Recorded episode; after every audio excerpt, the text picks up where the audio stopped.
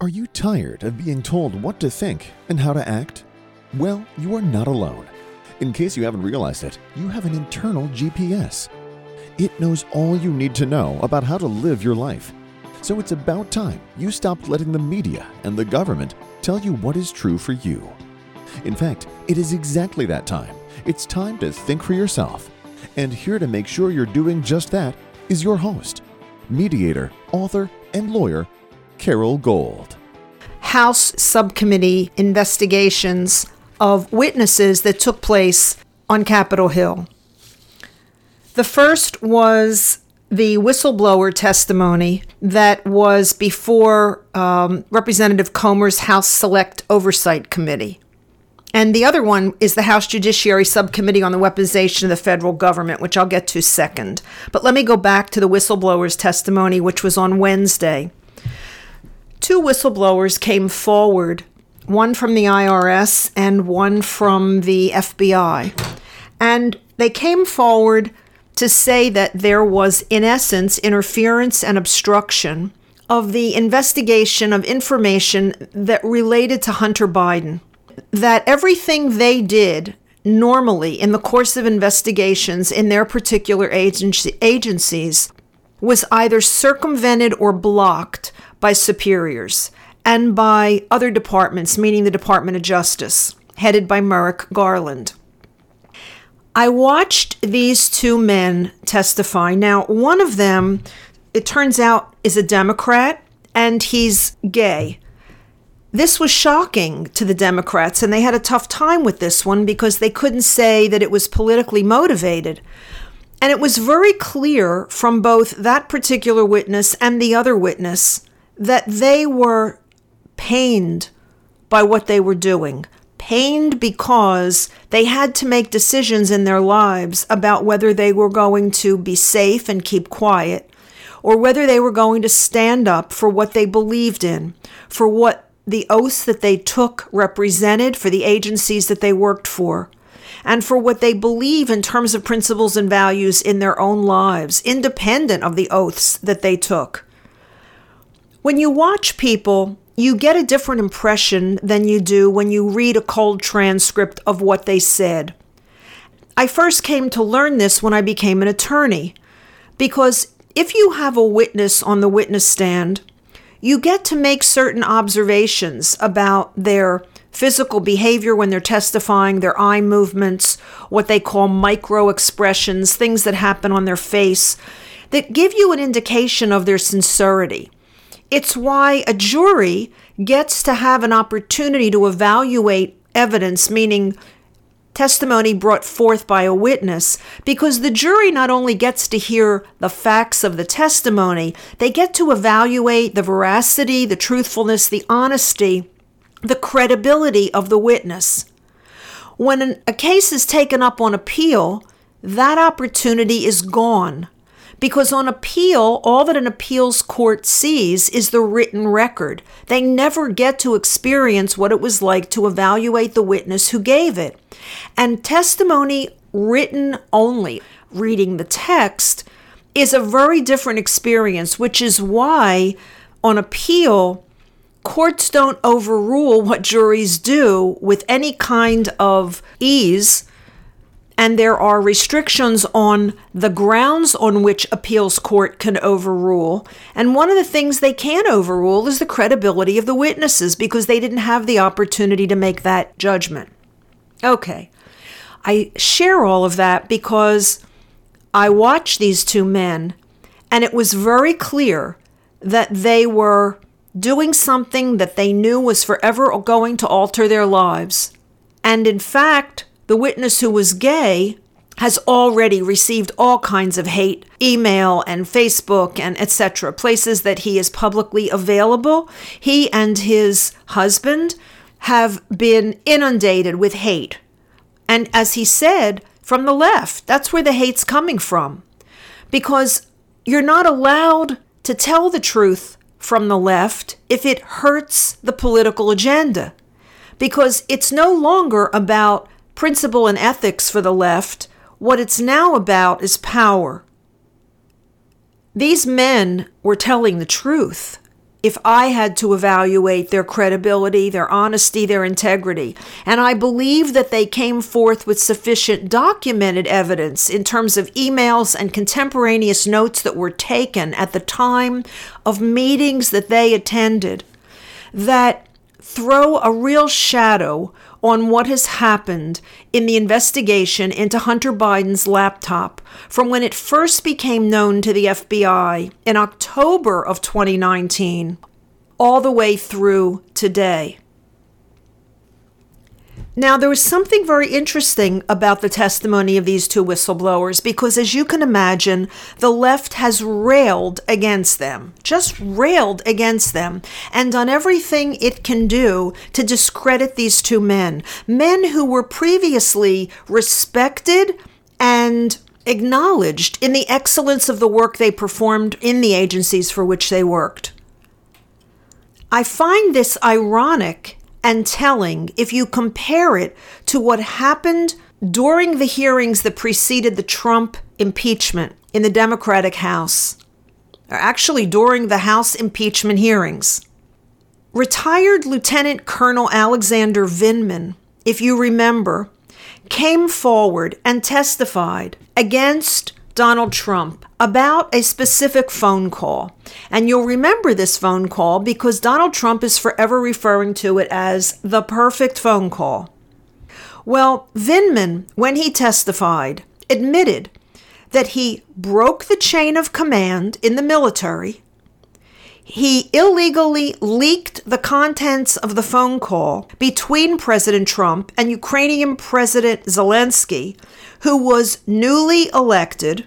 And he broke that chain of command and he leaked those contents to a whistleblower in order to jumpstart the Ukraine investigation that led to the impeachment of Donald Trump. Now, I want to make two points about this. Number one, the left held up Lieutenant Colonel Alexander Vindman as a hero a hero for breaking the military chain of command and for illegally leaking the contents of a presidential phone call.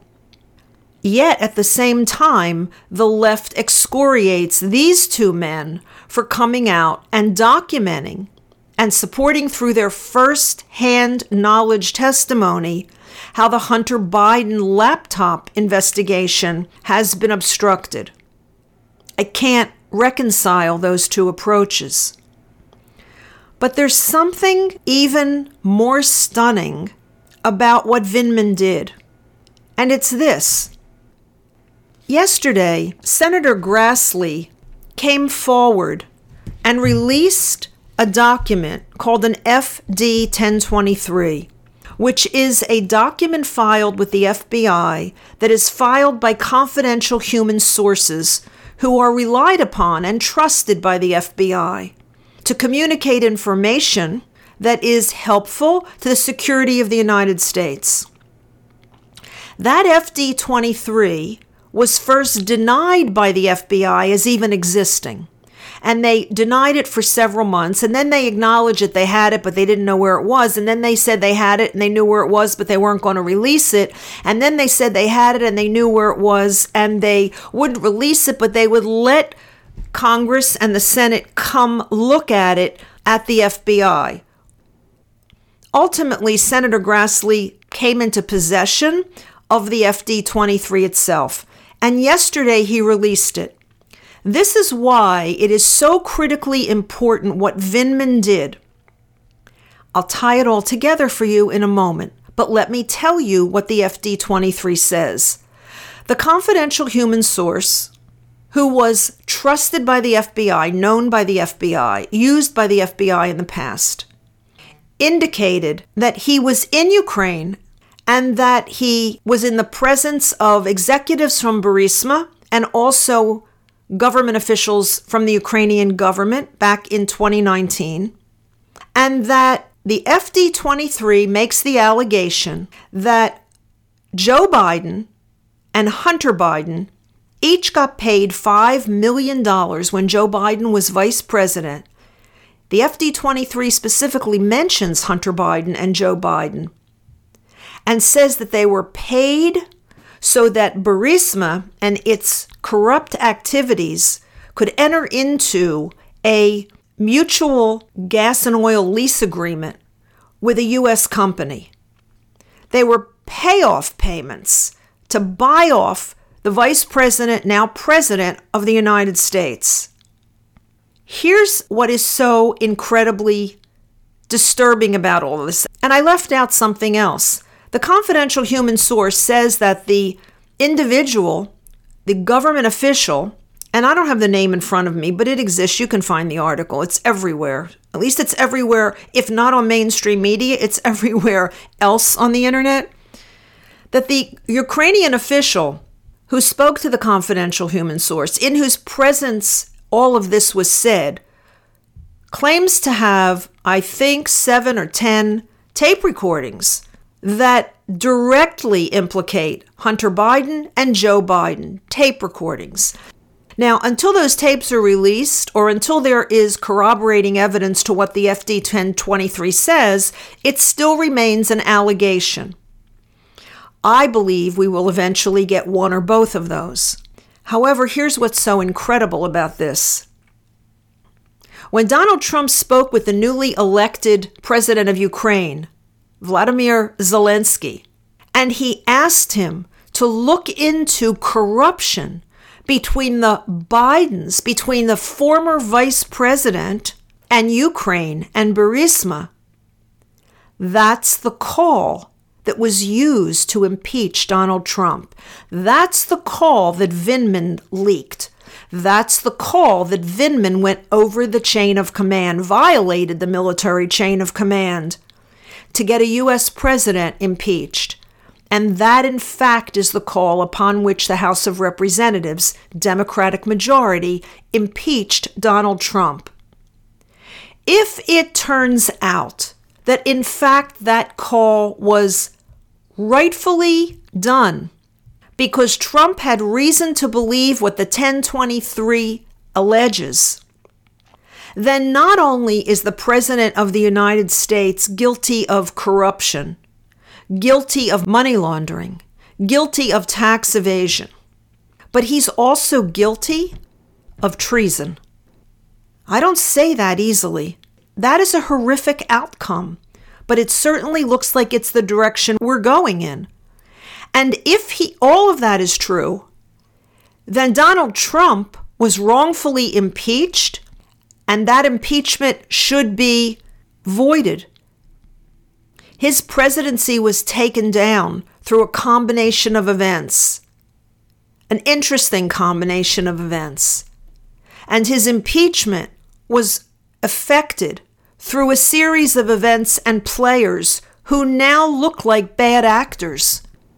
And I don't mean that in the sense of Hollywood, I mean it in the sense of their intention and their actions. We're in the middle of something potentially very dark.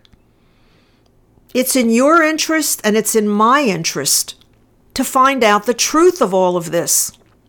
Our country is at stake. The other hearing that I watched was the House Judiciary Subcommittee on the Weaponization of the Federal Government. Again, I watched all of the Democratic members of the House on the panel not ask questions about the content and the substance of the testimony of the witnesses, the witnesses being Robert F. Kennedy Jr., the female journalist who broke the laptop from hell story for the New York Post, or who, who, broke it for actually Breitbart News, and the New York Post broke the story, and the attorney who is representing the plaintiff in the case in which the court just ruled that the United States government clearly interfered with free speech and which the appellate court has temporarily lifted a stay that would have prevented the federal government from continuing to communicate with social media companies to censor speech until the full case is heard. The Democratic members of the House, again, asked no questions about the content of the witness's testimony They spent all of their time character assassinating the individuals. It was disgusting. It was embarrassing. It was a disgrace for Congress. The Democrats don't care. And I don't like talking about Democrats versus Republicans because you and I both know there are corrupt people in both parties, and maybe both parties are irretrievably corrupt. I don't know. Because certainly there are enough Republicans who are staying silent through some of these hearings, and particularly from the Senate, Mitch McConnell, and those who have been in the leading edges of the Republican Party, both in the House and the Senate, have been noticeably silent where they should be out front and center leading this charge to get to the bottom of the truth of these issues. I don't know what will happen. And as I said, I don't like talking about Democrats versus Republicans for the reasons that I said. But in this particular instance, I can't talk about it any other way. It was disgraceful what they did, this character assassination of these witnesses, because they're not interested. They weren't interested in getting at the truth. They were only interested in getting rid of the witnesses. Nothing could be more telling of that to get rid of the witnesses, to keep the American public from hearing their testimony about deplatforming and canceling and harassing people who are trying to do what is right for the country than what was done by Debbie Wasserman Schultz, Democratic Congresswoman from Florida, I believe it is.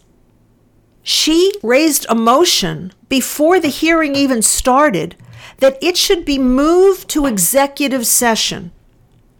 Now, what would that mean? Executive session would mean that it would only be heard by the subcommittee itself. The public would not know of the testimony. There would be no cameras, there would be no microphones. If you honestly believe that Robert F. Kennedy Jr. was as reprehensible, was as anti Semitic, was as despicable, was as lying an individual as Debbie Wasserman Schultz later made clear she thinks he is, why would you want to move his testimony to executive session? Why wouldn't you want the American people to see what a despicable human being he is? What an anti Semite he is. And I say this as a Jew. I mean, yes, he said things recently that are potentially not particularly appealing, but he's not a despicable human being. And he had an opportunity and should be given an opportunity to clarify the statement that he made. Putting that aside for the moment, You'd want him public front and center if you really thought he was despicable because you'd want the nation to see that. No, she wanted, and the Democrats wanted it in executive session because they did not want the American people to hear what Robert F. Kennedy and the other witnesses had to say about government interference and collusion with social media companies and the pressure that the government put on the social media companies to censor speech, to interfere with an election to make sure that a president was impeached, to make sure that people who had anything to say about COVID or the vaccines or alternative therapies were silenced if what they had to say did not comply with the official narrative. That's why she wanted it. That's why the Democrats wanted it in executive session. One other congresswoman, her name is Plaskett. Now, she's from the Virgin Islands, and I believe she's a non voting member of the House. She too wanted it in executive session. And she claimed that that would still give him an opportunity to testify, but it wouldn't give him a megaphone, end quote. No, it isn't a megaphone she wouldn't want him to have. She didn't want the public, just like Debbie Wasserman Schultz, to hear him. And she did something, and so did the other Democrats who were asking questions from the House Senate, uh, House Judiciary Subcommittee do. Every chance they got, they brought up Donald Trump's name. Why was Donald Trump in the middle of a current House Judiciary Subcommittee investigation into the weaponization of the federal government? They do it because they know that as long as they can give the mainstream media some soundbite that has to do with Donald Trump, they'll run with it. And they won't run with the substance of what they ought to be running with. It is absolutely shameful. Congresswoman Sanchez went on to say that Robert F. Kennedy Jr. is not scientifically educated or experienced enough to discuss vaccines. Let me tell you, as an attorney who knows what it takes to cross examine an expert witness, and I mentioned this in a prior podcast, if you want to succeed in a courtroom in cross examining an expert, you better know as much about that specialty as that expert does, or darn close. Because if you don't, that expert will walk all over you.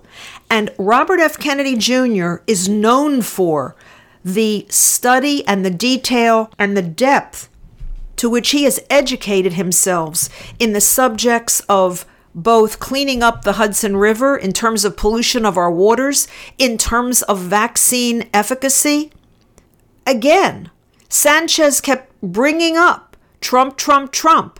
January 6th, January 6th. What was it doing in this hearing? And Representative Garcia. She was nasty. She said falsehoods. She made personal attacks and she kept talking about MAGA Republicans in the middle of a weaponization of the federal government hearing. If you watch these two hearings as I did, you can't walk away with any conclusion other than, if you're coming at it honestly, that the Democrats truly, those in the House and the Senate, do not care about the truth. They do not care about the facts. They don't want to get to the bottom of issues. They want to make sure of two things that Donald Trump is never again in the White House and that they, the Democrat Party, hold on to the power that they have and, if possible, gain more. That's all I can take away because they have one set of rules for themselves and their witnesses, such as retired Lieutenant Colonel Alexander Vindman, versus Gary Shapley and Joseph Ziegler, the two honorable men who testified this week as to the obstruction of the investigation into Hunter Biden. When there are two sets of requirements, when there are two standards, even evidentiary standards, depending on your political affiliation, then it has nothing to do with justice and it has nothing to do with integrity. It has to do with greed and power. And that's where the Democratic Party is. And I think that in the last couple days, at least two Democrats have switched parties. One in Georgia an incredibly brave representative, legislative uh, member of the Georgia House, and a 32 year Democratic member of the New York State Legislature, and they have switched for the same reason. The former is black, the latter is white, and they have both switched because they say the Democratic Party has lost its way and that it does not care about the values and the principles that it used to, and that they can no longer, in good conscience, be members of that party. It's telling you something. I said to someone yesterday, there's blood in the water. And what I mean by that is with Hunter Biden and Joe Biden and what's happening with the testimony that has been before both Comer and Jim Jordan's committees in the Republican House, we are beginning to see the crumbling of the perverse and maniacal power base that has been the Democratic governing body going back to 2008 when Barack Obama first took office. There's blood in the water. Only I'd say it's a good thing. It's a good thing because what needs to bleed out right in front of us is the Democratic Party and the destruction that they have brought and are trying to continue to bring to the greatest nation that has ever existed on this planet. Stay tuned, everyone. The best is yet to come. I'm Carole Gold. Thank you for listening. I'll be back here again a week from this Sunday. And until then, by all means, think for yourself. To bleed out right in front of us is the Democratic Party. and the destruction that they have brought and are trying to continue to bring to the greatest nation that has ever existed on this planet. Stay tuned, everyone. The best is yet to come. I'm Carole Gold. Thank you for listening. I'll be back here again a week from this Sunday. And until then, by all means, think for yourself. Carole thanks you for spending your valuable time with her. It is her mission to empower you to remember how smart and capable you are. Be sure to check out Carole's website, carolegold.com. That's Carol with an E, gold.com. Please leave a review and subscribe here so you'll be alerted to Carole's next podcast. Until then, above all else, remember it's time to think for yourself.